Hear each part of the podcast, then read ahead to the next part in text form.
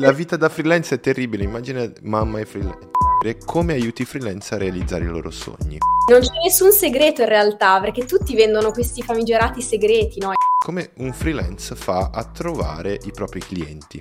È un domandone da un milione di dollari. Business, cioè il perché del proprio business, perché è importante sapere.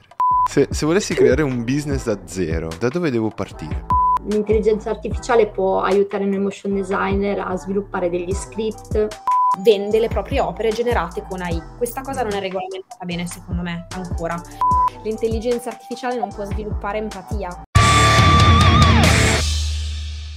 Ciao, io sono Elgasi e questo è il podcast di Elgasi. Benvenuti a tutti, benvenuti champs. Oggi parliamo con Sheila Corbelli e Giulia Amoruso. Benvenute. Grazie mille. Benvenute, benvenute, siete le benvenute nel podcast di Elgasi. Chi siete, cosa fate? Partiamo da Sheila. Io sono principalmente una motion designer che ha avuto una formazione prevalentemente, eh, diciamo, legata più che altro al graphic design, ho studiato alla nuova Accademia di Belle Arti di Milano. Dopo il percorso universitario eh, ho capito che volevo diciamo specializzarmi in motion design e da lì eh, ho intrapreso delle esperienze professionali in case di produzione dove appunto ho fatto esperienze come motion designer junior e di lì andando ho capito che era proprio quella la professione che volevo fare. Comunque diciamo che ho una formazione eh, ampliata de- riguardo al visual design, appunto ho studiato grafica, quindi ho competenze di graphic design, motion design, illustrazione. Ok, multidisciplinare, sì. anche tu. Un po' trasversali per riassumere.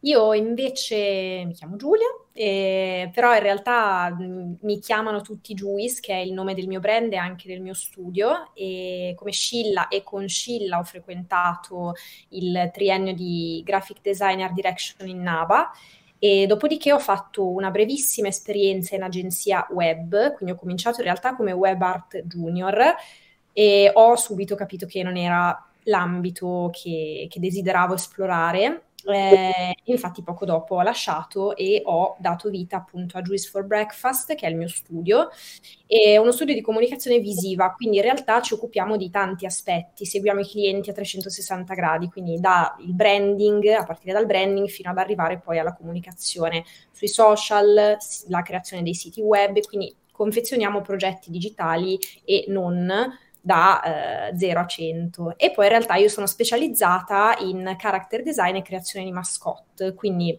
okay. quando possibile, quando richiesto, ovviamente facciamo anche questa cosa bellissima di, di creare personaggi. E... Eh, ma, ma, tu hai detto, eh, scusami, Art Director Junior? Sì, avevo cominciato in realtà come Web Art Junior, quindi in realtà Art Director Junior sulla parte web.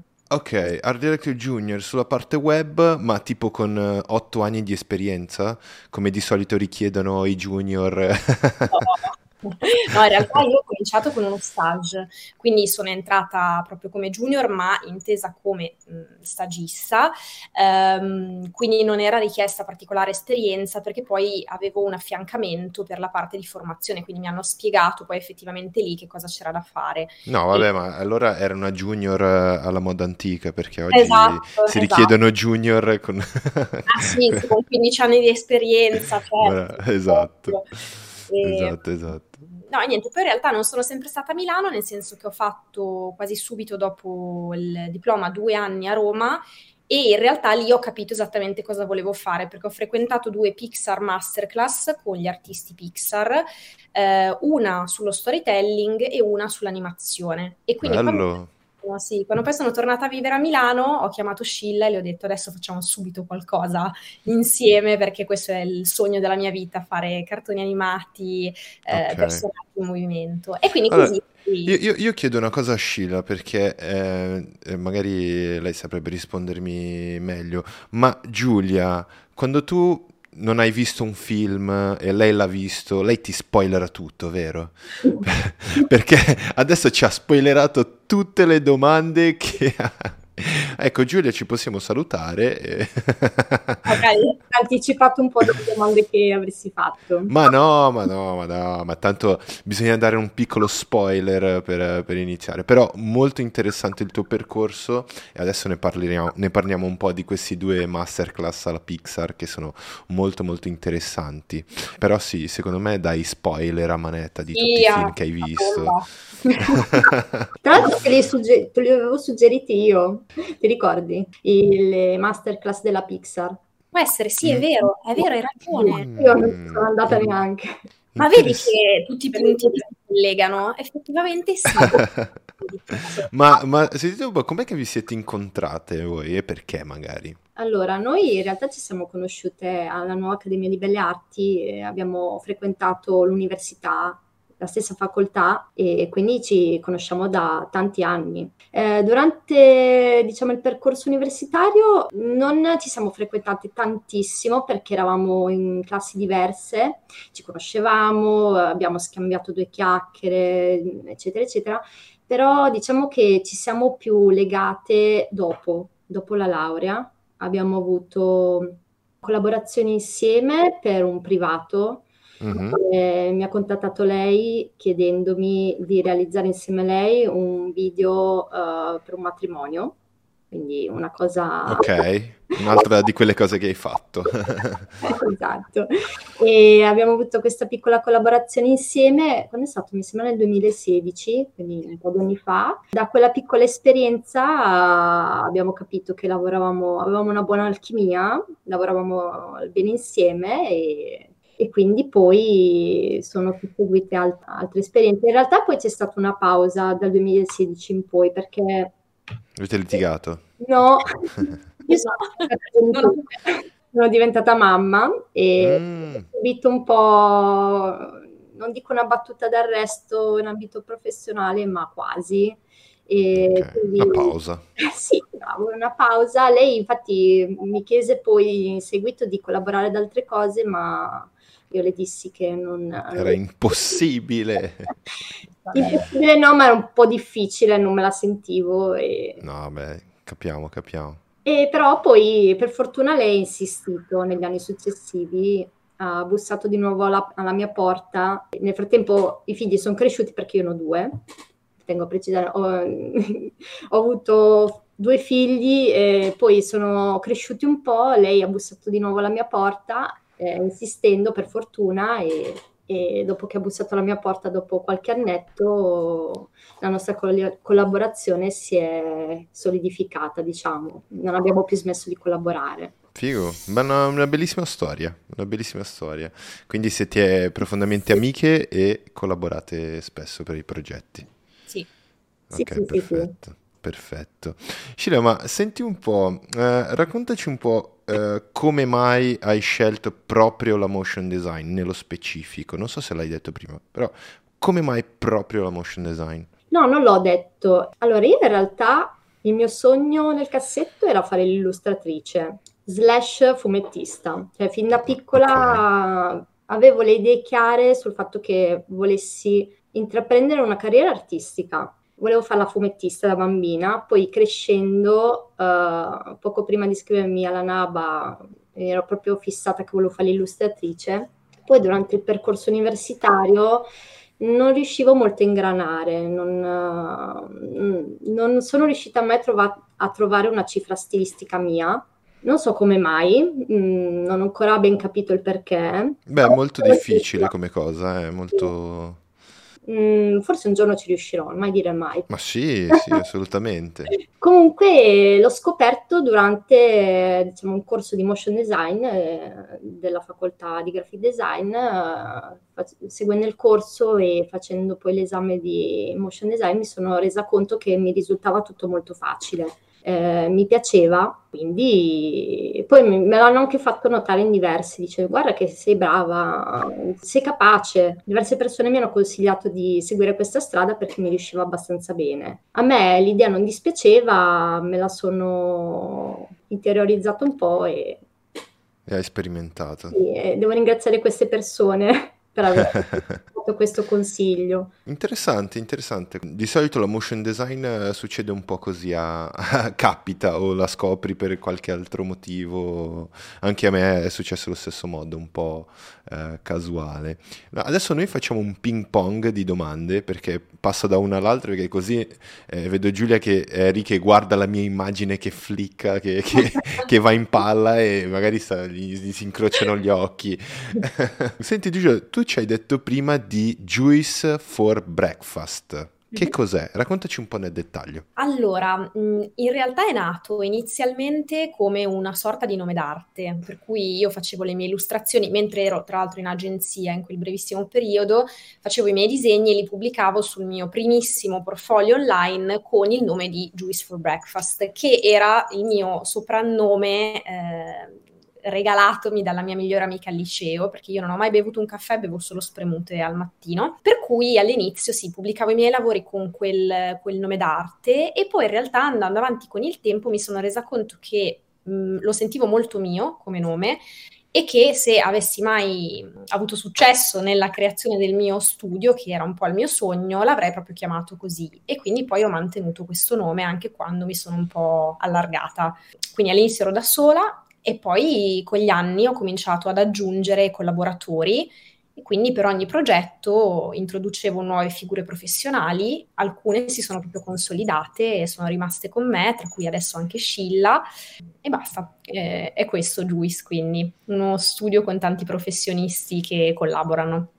Adesso stiamo guardando Juice, eh, il, il um la pagina di Juice, però molto, molto carini i progetti, i progetti di Juice e, mm, e, tu mi dicevi che era un, un, un insieme di uh, professionisti che collaborano, cioè tu hai, hai, raccolto nel tuo network un insieme di professionisti che fanno diverse attività, giusto? Esatto. Ok. Senti, ma io ho letto che tu fai anche calligrafia, giusto, Sheila? Sì, quello è un capitolo a parte, Ok. chiuso. Eh, diciamo che è stato un breve capitolo svoltosi mentre durante gli anni in cui mi sono fermata con la motion design. Ok. Mm, quando sono diventata mamma, appunto, mm, non mi sono subito fermata. Uh, all'epoca ero già freelance. Tra parentesi, io sono diventata freelance nel 2014, sono diventata mamma nel 2016 All'epoca eh, lavor- mm, collaboravo principalmente con un'agenzia di Milano che si occupava di digital signage e, e poi ecco, per, anche per altri clienti. Okay. Mm, mi ricordo che i primi mesi da mamma, la barra freelance, uh, sono stati un po' terribili. No, immagino. La vita da freelance è terribile, immagina mamma e freelance. Cioè... Sì, non è impossibile. Diciamo che, vabbè, poi ne parlo, ne posso parlare meglio dopo, però non è impossibile, ce la si può fare. Però non, non mi ero organizzata molto bene e quindi dopo quei primi mesi terribili di gestione terribile del lavoro ho deciso di abbandonare e quindi poi ho deciso di dedicarmi ad altre cose. Mm, okay. La, la calligrafia è stato un po' un hobby che mi ha aiutata a non impazzire. Cioè io comunque ho sempre la necessità di dedicarmi a qualcosa di artistico, anche, anche non lavorando, comunque devo di- dedicarmi a qualcosa di creativo. E guardando online uh, diversi artisti che si occupavano di questa bellissima disciplina, ho deciso di approfondirla e l'ho studiata per 4-5 anni. Ho tentato anche di... tentato, mi sono anche un po' buttata in qualche progetto professionale Ok. E, però poi è tornata Giulia a bussare alla mia porta nel 2020. Eccola lì. ha rubato i tuoi sogni, è questo che stai no, dicendo. No, la devo ringraziare, la devo ringraziare. Nel 2020 è tornata a bussare alla mia porta e da lì ho deciso di ritornare. È tornata, allora specifichiamo, ha bussato alla mia porta per trascinarmi dentro, un progetto di motion design per okay. un abbastanza diciamo, un grossino. Ho, ho, accettato, ma perché era lei. era lei, sapevo che si trattava sicuramente di un progetto interessante, quindi ho detto subito di sì e, e da lì basta. Sono rientrata dentro la motion e non l'ho più lasciata. Ok, ok. Interessante, interessante. Giulia è sempre stata parte della tua storia, dai. Non palle. Ma no, dai, no. Ehm, Giulia, senti, eh, io ho una curiosità perché anch'io sono un freelance e voglio sapere, e è molto interessante sapere, come aiuti i freelance a realizzare i loro sogni. Questa è una delle parti che preferisco del mio lavoro. Ho cominciato in realtà dando consigli eh, quando capitava, perché me li chiedevano molto spesso, soprattutto su, su Instagram, perché io ho sempre condiviso tutto della mia vita freelance, quindi ho sempre raccontato non solo le cose belle, ma anche tutte le difficoltà che avevo incontrato durante il mio percorso. E quindi condividendo molto sui social eh, ho cominciato a ricevere tantissima richiesta di persone che cercavano un po' il mio aiuto. Okay. E ho un po', diciamo, consolidato le, le, l'esperienza, mh, come dire, imprenditoriale facendo un corso che adesso purtroppo non esiste più, ma era un corso per insegnare, in realtà non era solo per giovani, però comunque per insegnare a eventuali imprenditori a presentare la propria idea di startup davanti agli investitori. Durante quel percorso che è durato un po' di mesi ho acquisito anche più strumenti di quelli che già avevo acquisito in autonomia e mi sono resa conto che mi piaceva molto insegnarle le cose che, che avevo acquisito, imparato, sì. sperimentato. Così all'inizio ho cominciato timidamente a fare consulenza privatamente su richiesta, quindi non solo a dare consigli sparsi, ma a fare consulenza privata. E poi ad un certo punto eh, ho cominciato a creare dei percorsi di consulenza un po' più eh, strutturati per chi aveva bisogno di follow-up mensili su determinate questioni.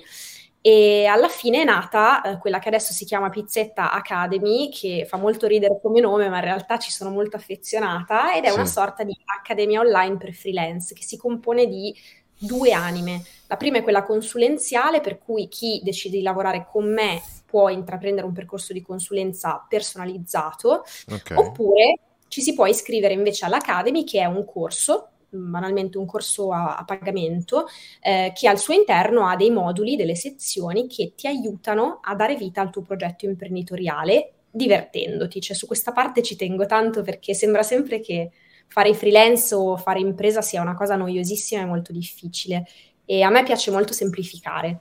Ok. Quindi questo è un po' il mio approccio, divertirsi e semplificare le cose che sembrano impossibili. Quindi ci stai dando il segreto di come avere una, un'impresa di successo, è divertirsi soprattutto. Eh, però che... vedi, non c'è nessun segreto in realtà, perché tutti vendono questi famigerati segreti, no? i trucchi per farcela, eccetera. In realtà quello che faccio io nel corso e anche nelle consulenze è smontare questo concetto di segreto, perché non esiste nessun segreto, nessuna certo. formula magica bisogna farsi un mazzo a capanna e soprattutto avere ben chiaro cosa si vuole fare. Molta gente comincia senza saperlo. Diceva, boh, ci provo. E dici un po' come si presenta un, uh, come si fa un pitch per uh, eventuali investitori, vabbè, da, da, zero, dacci tre passi, dai. Eh, dacci il segreto. Ce sono, sì, ce ne sono molti di più di passi per il pitch perfetto, però di base io mi sento sempre di dare questi consigli. Allora, la prima cosa è partire da quello che si chiama elevator pitch, quindi non dal pitch più lungo, ma dal pitch più stretto, che è quello da massimo 30 secondi. Cioè tu devi ipotizzare di trovarti in ascensore con il tuo idolo o con un potenziale investitore investitore pazzesco uh-huh. e hai due piani perché l'ascensore sale o scende per convincerlo a comprare la tua idea. Quindi la prima cosa è la sintesi. In assoluto eh, sicuramente bisogna essere molto sintetici e, mh, mm, come dire, puntare subito al sodo, però allo stesso tempo anche cercare di come dire, racchiudere in quei 30 secondi il cuore, l'anima del tuo progetto, che molto spesso, ripeto, manca o non viene sì. comunicato. Per cui riuscire anche un po' a, ad emozionare la persona che hai davanti e soprattutto spiegare che problema vai a risolvere o che okay. esigenza vai a colmare. Uh-huh. Quindi sicuramente queste due cose. E poi sicuramente mh, mm, un, un, terzo consiglio importantissimo è la, la, presenza scenica. Cioè nel momento in cui io do la stretta di mano sto trasmettendo la mia energia al mio interlocutore. Se ho la stretta sì. di mano un po' molliccia mm, probabilmente non finirà tanto bene, se invece ho una stretta di mano un po' più solida, contatto visivo, mantengo una certa postura, respiro bene, parlo bene, riesco a catturare la sua attenzione. Quindi queste tre cose, così dovessi dirle al volo. Ok, ok, quindi io me le sono segnate, io devo portare il possibile cliente in un, un ascensore ed allenare l'avambraccio. Ok, perfetto. Senti Sheila, ma ehm, tu hai fatto un progetto per Barilla, un progetto bellissimo che io ho dato un'occhiata sul tuo sito, mentre ci racconterai lo, lo guardiamo. Come, come, hai trovato questo cliente? È un grande cliente, come sei arrivata a lavorare con questo cliente e come è andato il progetto? Allora, tengo a precisare che il cliente eh, diretto è altro consumo. E sono stati loro a contattarmi, quindi okay. io ho tenuto la relazione con loro. Quindi era una partnership tra Altro Consumo e Barilla. Ok. E come li ho trovati? Eh, sono stati loro a cercare me. Eh, ah, figo. un discorso da uno che si, la, si pavoneggia, però è andata così, nel senso che mi hanno contattato su LinkedIn. Ok, perfetto. E, anche tra l'altro, tra parentesi, è uno strumento che mi ha aiutata tanto a trovare contatti di lavoro Ah, davvero? Ti ha aiutato così tanto? Sì, sì, sì, sì. Mm, diciamo che quando poi ho ripreso come motion designer a tempo pieno è stato il canale che mi ha più aiutata a tessere eh, network con, Ok. con i clienti e mi hanno contattato, lo- è stato altro consumo a contattarmi e chiedermi un preventivo e basta, ho mandato il preventivo, mi hanno subito, quasi subito ingaggiata diciamo che è nata una collaborazione con Altro Consumo che sta mm, durando tuttora. Mm, io sto ancora lavorando con loro, collaborando okay. con loro. E niente, quindi sono nati questi due video dove appunto io mi sono occupata sia della motion ma anche dell'illustrazione. Figo. Sì, mm, io non mi reputo appunto un'illustratrice come già dissi poc'anzi, Ok. Però, appunto, avendo studiato illustrazione e graphic design, comunque le competenze di base le ho, per cui mi sono dovuto un attimino usare un po' di olio di gomito per sì. eh, creare tutto l'asset. Ahimè, purtroppo mi sono occupata di questa parte perché volevano, mh, diciamo, il cliente voleva tenere eh, la comunicazione con un singolo eh, professionista. Ok. Io non ho avuto la possibilità di ingaggiare Giulia. Ok, ok. E, però me la sono cavata, penso di essermela cavata abbastanza bene e, e quindi è andata, andata, bene, insomma, sono appunto nati questi due video sulla sostenibilità della filiera produttiva e, e poi tutti gli altri video eh, prodotti successivamente sempre per altro consumo hanno tutti alla base la comunicazione sulla sostenibilità. Quindi okay. è una tematica molto interessante. Giulia intanto è già pronta per darci il pitch. Prontissima. no, il podcast uh, non si vende da solo, non si vende da solo. Infatti bisogna, bisogna parlarne con Giulia per, uh, per, tirare fuori due idee su come, su come diciamo, raccontare al mondo questo, questo podcast sulla creatività. Comunque eh. tu risolvi un problema, cioè in effetti che potresti utilizzare nel tuo elevator pitch, perché la gente sempre si sente a corto di idee oppure in sovraccarico da idee, perché siamo bombardati di novità, di cose da fare, sì. da produrre, eccetera. E ascoltare, questo l'ho, l'ho sperimentato io ascoltando le tue puntate, mh, mm, a parte molto rilassante, quindi mi eh, risolvi lo stress che già è un problema. Poi ti senti poi... più intelligente. Ah, poi no, dai, Perché a vedere uno stupido così che fa un podcast... no, quello assolutamente... Eh, poi voglio dire, la, la, cosa interessante è che ti confronti con tante figure professionali diverse, quindi eh, ti si apre davvero la mente a sentire i racconti degli altri professionisti e vedere che cosa fanno loro con la loro creatività, che è una cosa tanto soggettiva. E comunque davvero, poi se vuoi ci, ci sentiamo e lo scriviamo insieme. Assolutamente, assolutamente. Ehm, senti, io ho visto nel sito di Pizzetta Academy, scusami, eh, che c'è un documento che si chiama Pizza Funnel. Che cos'è?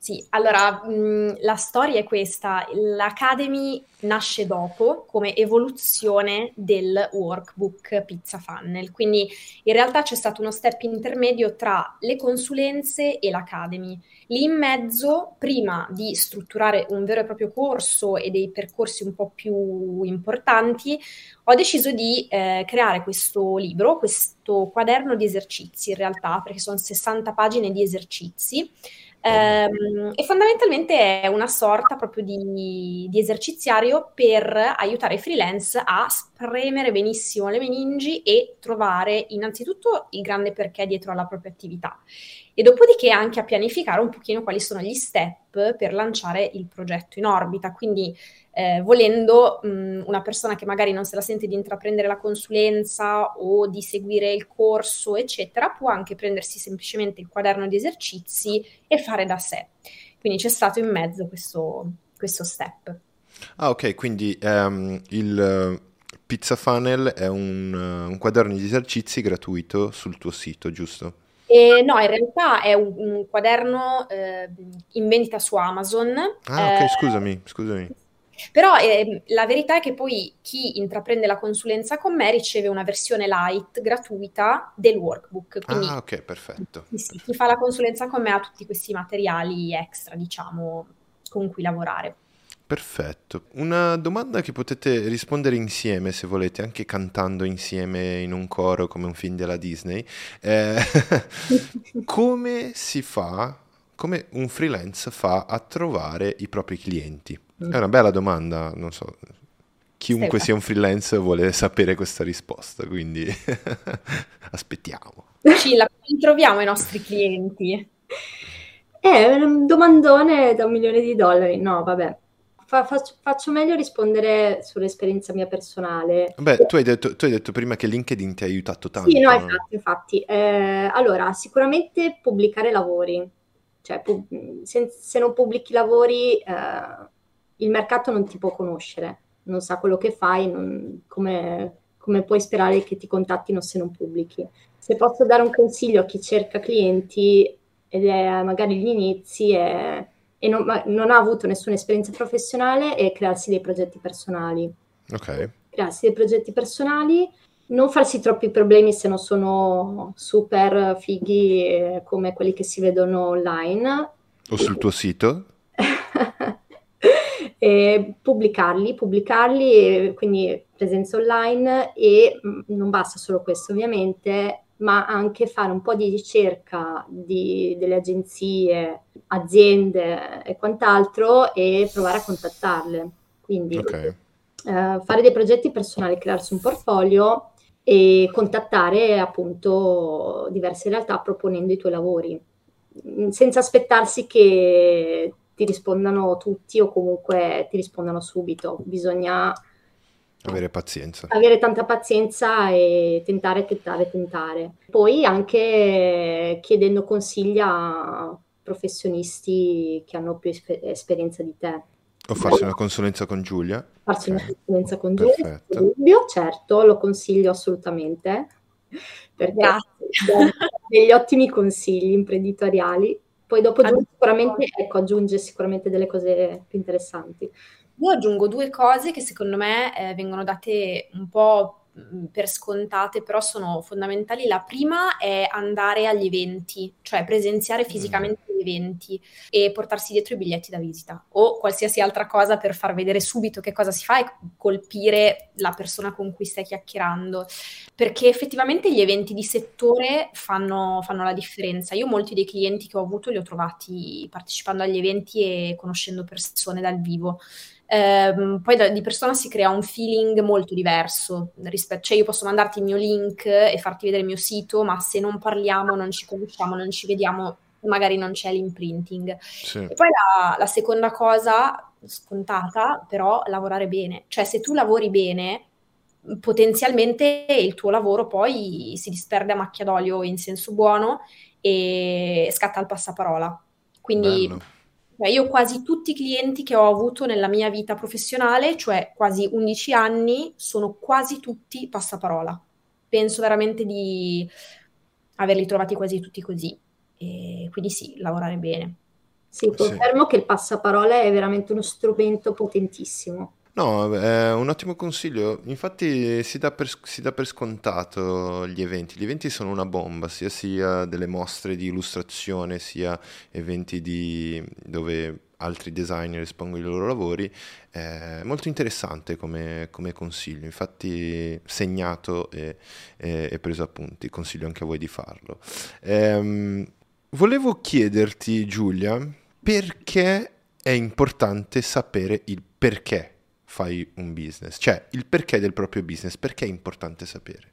Eh, questa è una, è una domanda bella. Eh, se non sai perché stai facendo quello che stai facendo, quando le cose si metteranno male, molto semplice.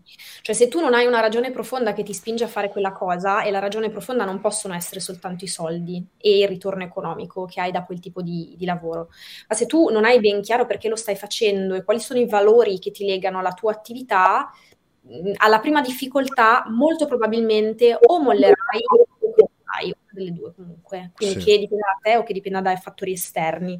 Uh, e soprattutto la seconda motivazione per cui è importante, anzi è cruciale sapere perché stai facendo qualcosa e perché altrimenti che cosa comunichi al tuo pubblico, ai tuoi clienti.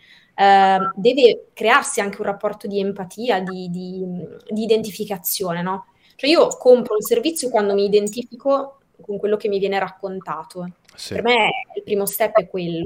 A parte, ehm, come dire, gli acquisti di impulso, e va bene, però quando cioè, magari mi arriva, capito, la sponsorizzata della spazzola rotante per farmi i boccoli. E tu, lì.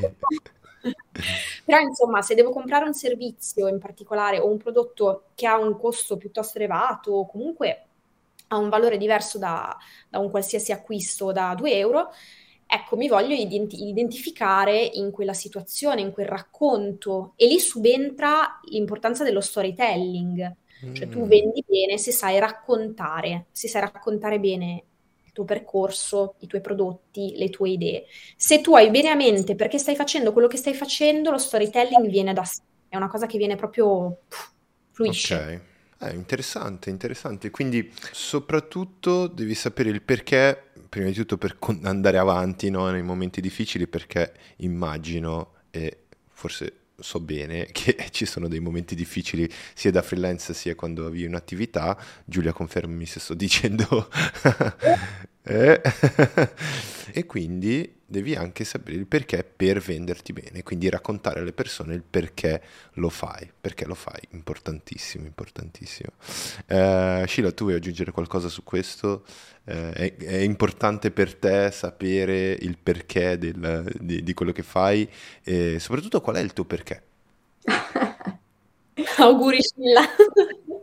Il mio perché mh, mm, non è ben chiaro, in realtà sicuramente penso che da qui ai prossimi cinque anni mi vedo ancora lavorare nel campo della motion e facendo cose.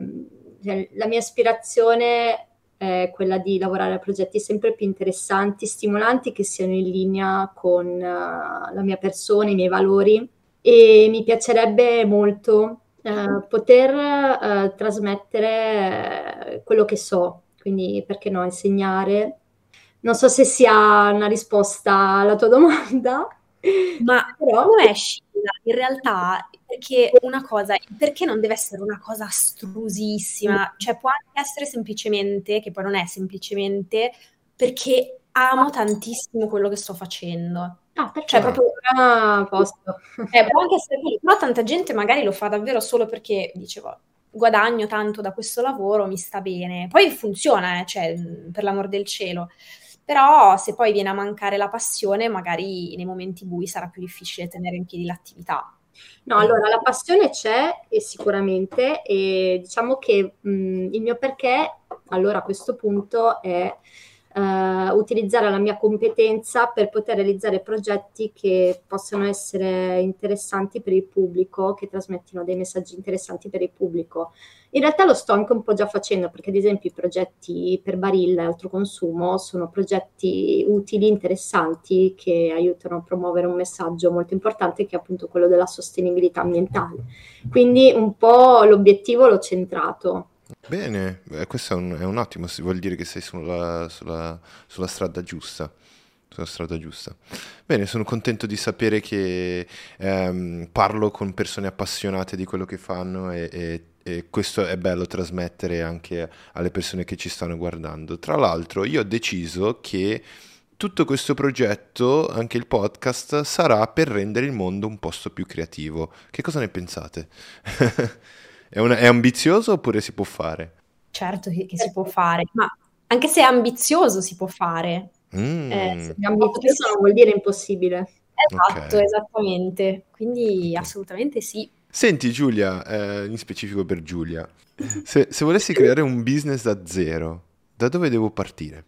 Allora, a parte dal perché, che direi è la base proprio di, di, tutto, perché voglio aprire questo business da zero e soprattutto cosa voglio fare e, ripeto, che problema vado a risolvere e oppure quale bisogno vado a colmare, però a prescindere da, da questa cosa do un consiglio un po' mh, più pratico e anche un po' più doloroso, e cioè eh, dai numeri cioè, io onestamente mh, ho avuto un po' l'incoscienza di, di, cominciare 11 anni fa senza innanzitutto avere da parte niente, cioè io sono partita senza avere un gruzzoletto da parte, mi è andata bene, poteva andare diversamente, um, per cui avere sicuramente un backup, un, un, qualcosina, che se le cose non vanno benissimo subito, se non altro posso mh, pagarmi la spesa. Un porcellino quindi, salvadanaio.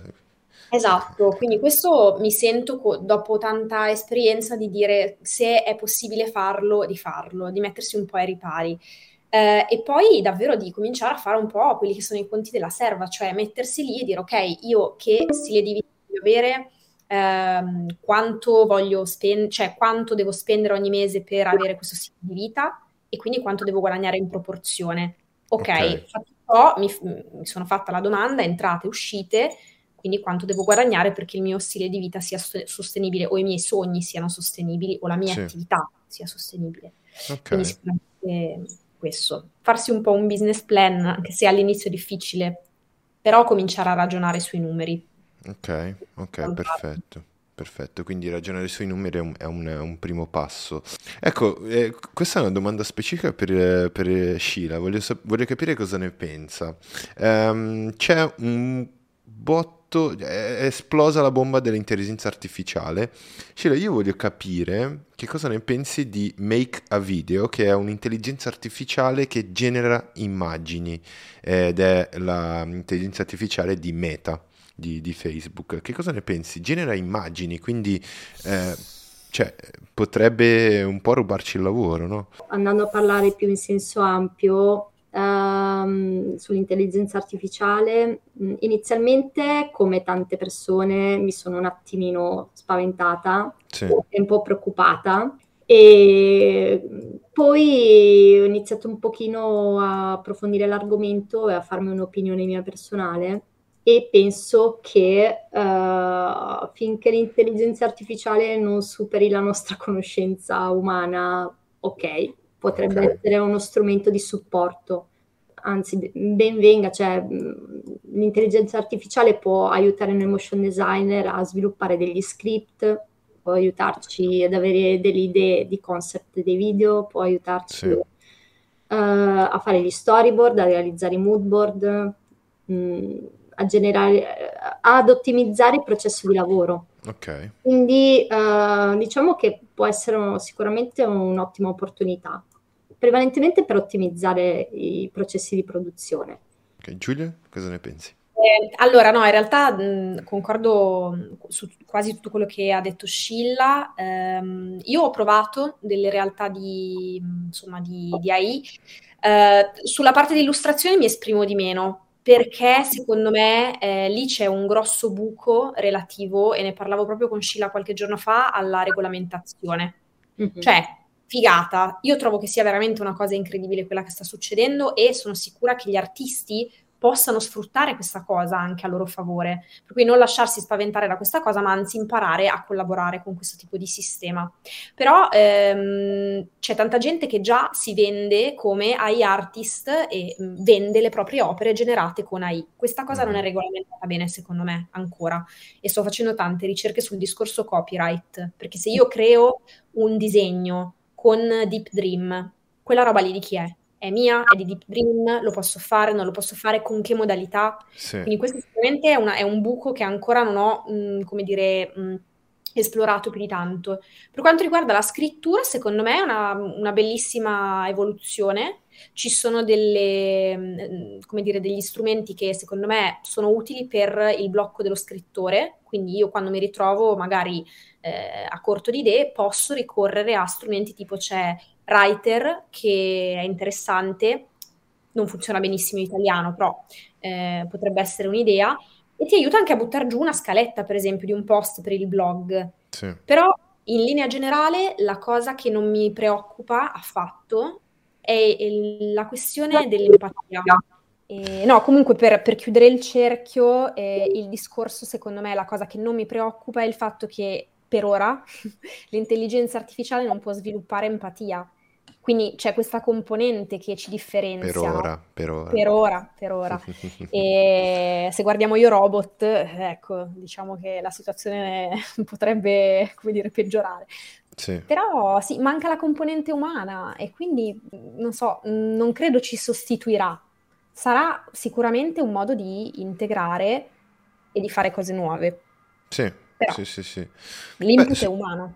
Sul, sul, discorso del copyright abbiamo parlato con Mattia nell'ultima puntata, la puntata di settimana scorsa, e ci ha raccontato un po' come funziona la cosa del copyright. Mm. Eh, non vi do spoiler. non vi do spoiler, però è interessante, è stata una puntata in cui abbiamo parlato tanto di intelligenza artificiale. Tra l'altro siamo andati avanti due ore a parlare di, di, di, di, questa roba qua, non nella puntata ma dopo la puntata. Che cosa che vi spaventa di questo? Io ho paura che appunto l'intelligenza artificiale superi le competenze umane e, e che quindi poi lì veramente sarà in grado di soppiantare il lavoro umano. Cioè, quindi io ho paura del superamento mm-hmm. delle competenze, della conoscenza.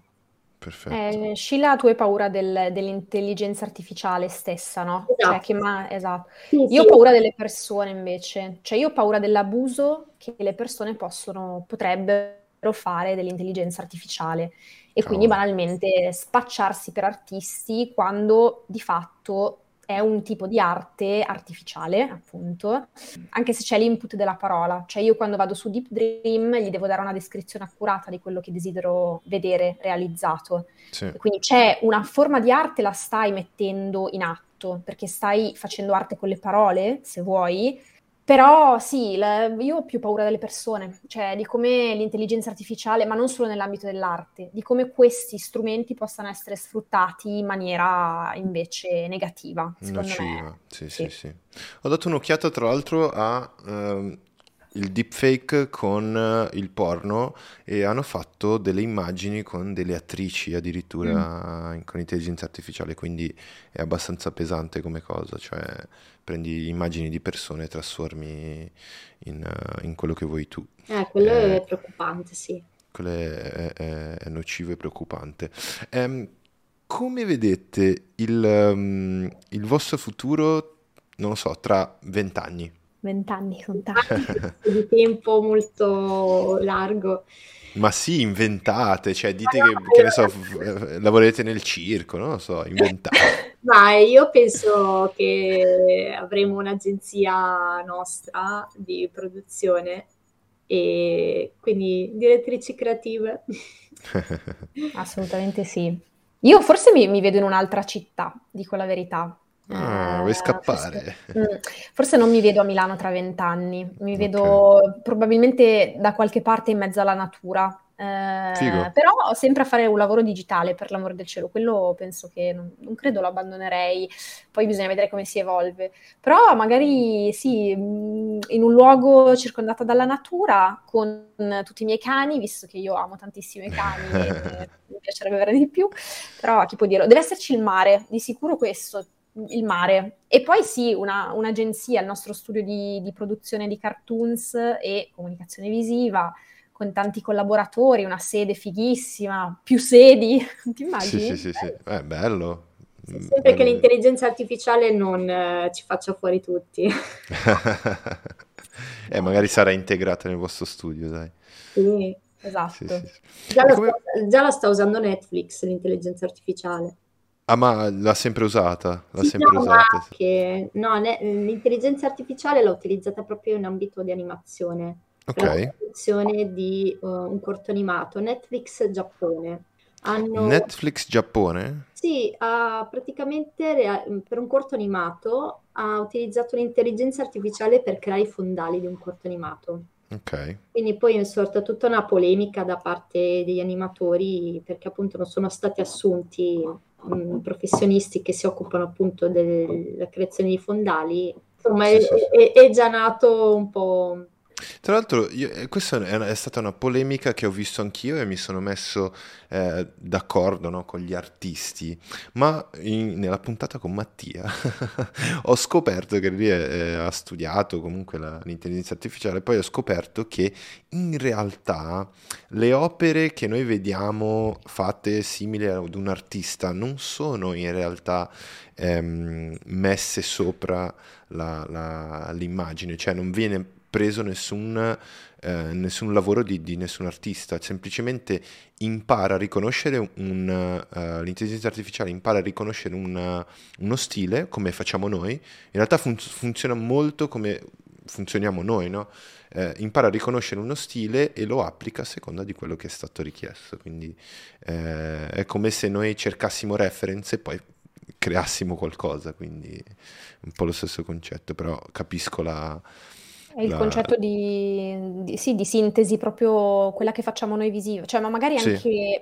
noi senza rendercene conto assimiliamo delle immagini o delle reference nella nostra mente, le andiamo a riprodurre senza prendere necessariamente l'opera prima da cui sì. è nata questa cosa. Sì, sì. Eh, per cui sì, tecnicamente anche se c'è copyright su un'immagine non c'è copyright sullo stile tra virgolette, no. no. Lo stile è una cosa un po' più astratta, forse. Sì, sì, eh. sì, sì. Ma ehm, oh, eh, Shilo, eh, scusami Giulia, ho scoperto che loro, ad esempio, Midjourney ha un copyright invisibile. Ok, ci sono già dei siti che scoprono questa, questo copyright invisibile sulle immagini, quindi chi pensa di venderle eh, poi che prende da Midjourney deve farci un pensiero per, certo. per, il copyright invisibile sull'immagine perché esiste. Che cosa ne pensate del futuro della creatività? Tra, non dico tra 30 anni, 20 anni, ma cosa ne pensate? Qual il, quale sarà, come sarà il futuro della creatività? A proposito di intelligenza artificiale, umani, eccetera. Non so se sono domande troppo complesse o... Vabbè, metafisiche. Metafisiche. No, ma sì, io penso che sarà più legata al pensiero e meno a, alla manovalanza, se mm-hmm. possiamo usare questo termine. Quindi appunto con l'intelligenza artificiale i creativi avranno più opportunità di poter pensare delle idee e, far, e usare la macchina per produrle. In maniera più veloce. Anche, esatto, sì. esatto. Quindi sarà più una creatività di pensiero. Bello. Sono d'accordo su, su questo punto di vista. Però io non escludo neanche eh, un'inversione di tendenza ad un certo punto, un po' come ah. è stato durante la pandemia eh, che ci siamo tutti staccati dal digitale, ci siamo tutti messi a panificare, a far lievitare pizze, eccetera. Cioè, gente che non aveva mai comprato una bustina di lievito e si è messa veramente a sfornare manicaretti di ogni tipo. E quindi mh, da una parte mh, mi domando se magari forse io per prima mi ritroverò a fare questa inversione mh, in un mondo che sempre più è digitale, sempre più artificiale, tornerei forse a lavorare di più su carta, cioè mm. mi piacerebbe tornare alla materia. E no. quindi magari non sarò l'unica a fare questo ragionamento, cioè veramente bombardata dal digitale, a un certo punto dirò, sai che c'è, io mi metto a fare gli acquerelli. e, e, sarò l'unica al mondo che farà gli acquerelli, no? Quando tornano di moda le cose che dici, boh, sì, lo sì, sì, sì. non si può prevedere. Siamo in mezzo a una, una rivoluzione industriale, una, una, nuova rivoluzione industriale di, in cui la macchina, in cui la macchina eh, avrà un ruolo importantissimo e aumenterà ancora di più la velocità umana. Cioè, noi dovevamo rallentare per curare del pianeta, eccetera. Ma sai cosa abbiamo detto? Chi se ne frega del pianeta, chi se ne frega di tutto e andiamo avanti e continuiamo a bruciare eh, energie e carbone perché è così. Dovevamo fermarci, ma siamo andati avanti a mille. E non so cosa ne pensate, ma questo è il mio parere. È un po' drammatico e tragico, ma... Sì, come in ogni cosa, come ha detto Giulia prima, questa cosa dividerà probabilmente il pubblico. Chi è gasato a pallettoni su questa cosa e seguirà la, la scia e chi invece non l'accetterà e appunto vorrà difendere a spada tratta eh, il lavoro analogico, l'artigianalità, eccetera. Secondo me questa cosa non scomparirà mai, questo desiderio del lavoro manuale, comunque del, delle vecchie tradizioni. Ci sarà sempre sì un gruppo di persone che in maniera nostalgica difenderà questa cosa, diciamo. Sì, sì, sì, lo, lo, lo penso anch'io, lo penso anch'io. Voi siete bellissime, super intelligenti e super, super eh, talentose, quindi io vi faccio i miei complimenti e se volete fare un saluto e dirvi, dire alle persone dove vi possono trovare, social, sito, potete fare pubblicità di quello che volete, eh, io, io, lo spero tanto che diventi molto eh, cioè, seguito questo podcast e potete dire quello, quello che volete in questo momento. E, ok, beh, allora a me potete seguirmi su Instagram eh, con il nome, mi cercate con il nome SheMove, SheMove con due O. E, per essere sicuri mettiamo anche il link in descrizione. Grazie. E, oppure shilapcorbelli.com, il mio Perfetto. sito. E io sono ovunque praticamente come Juice for Breakfast, che è un nome assolutamente complicatissimo da scrivere, però mi trovate dappertutto lì e in particolare, vabbè, sul mio blog e su Instagram eh, sono i luoghi che preferisco per chiacchierare, quindi se qualcuno voglia di venire a salutare mi trova lì. Se volete eh, consulenza di motion design oppure consulenza sul vostro business eh, come freelance, cercate Sheila, cercate Giulia. Eh, se volete fare dei lavori bellissimi, pronti per essere, per essere visti dai vostri clienti, eh, trovate un team attraverso loro che eh, è meraviglioso. E da, da, da quello che abbiamo visto oggi eh, la qualità assicurata e anche un po' di, di, simpatia, loro sono molto molto simpatiche. Eh, io vi ringrazio per averci seguito, eh, trovate tutte le informazioni in descrizione a questo video, se sei, se sei, su Spotify potrai guardare questa puntata, guardare i lavori di, di Giulia e Sheila e potrai seguirci in, uh, da, dappertutto, noi siamo dappertutto, in, tutti, in, tutte le piattaforme di podcast e siamo su YouTube perché vogliamo anche essere su YouTube e potete vederci i nostri bei faccioni anche lì. Seguite, seguiteci su Instagram, Elgasi Podcast e Elgasi Motion e la nostra è una comunità di creativi, quindi se volete espandere le vostre conoscenze sulla creatività, sulla motion design, design, illustrazione, trovate tutti quanti qui. Abbiamo intervistato diverse persone, ehm, diversi creativi, andate, andate, a scorrere a vedere eh, chi sono e a scoprire questi meravigliosi progetti come l'abbiamo scoperto oggi. Ragazzi, io vi saluto, vi ringrazio tantissimo. Adesso in, in, off ci metteremo a chiacchierare, a parlare. Eh, saluto voi. Ciao. Ciao ciao. ciao.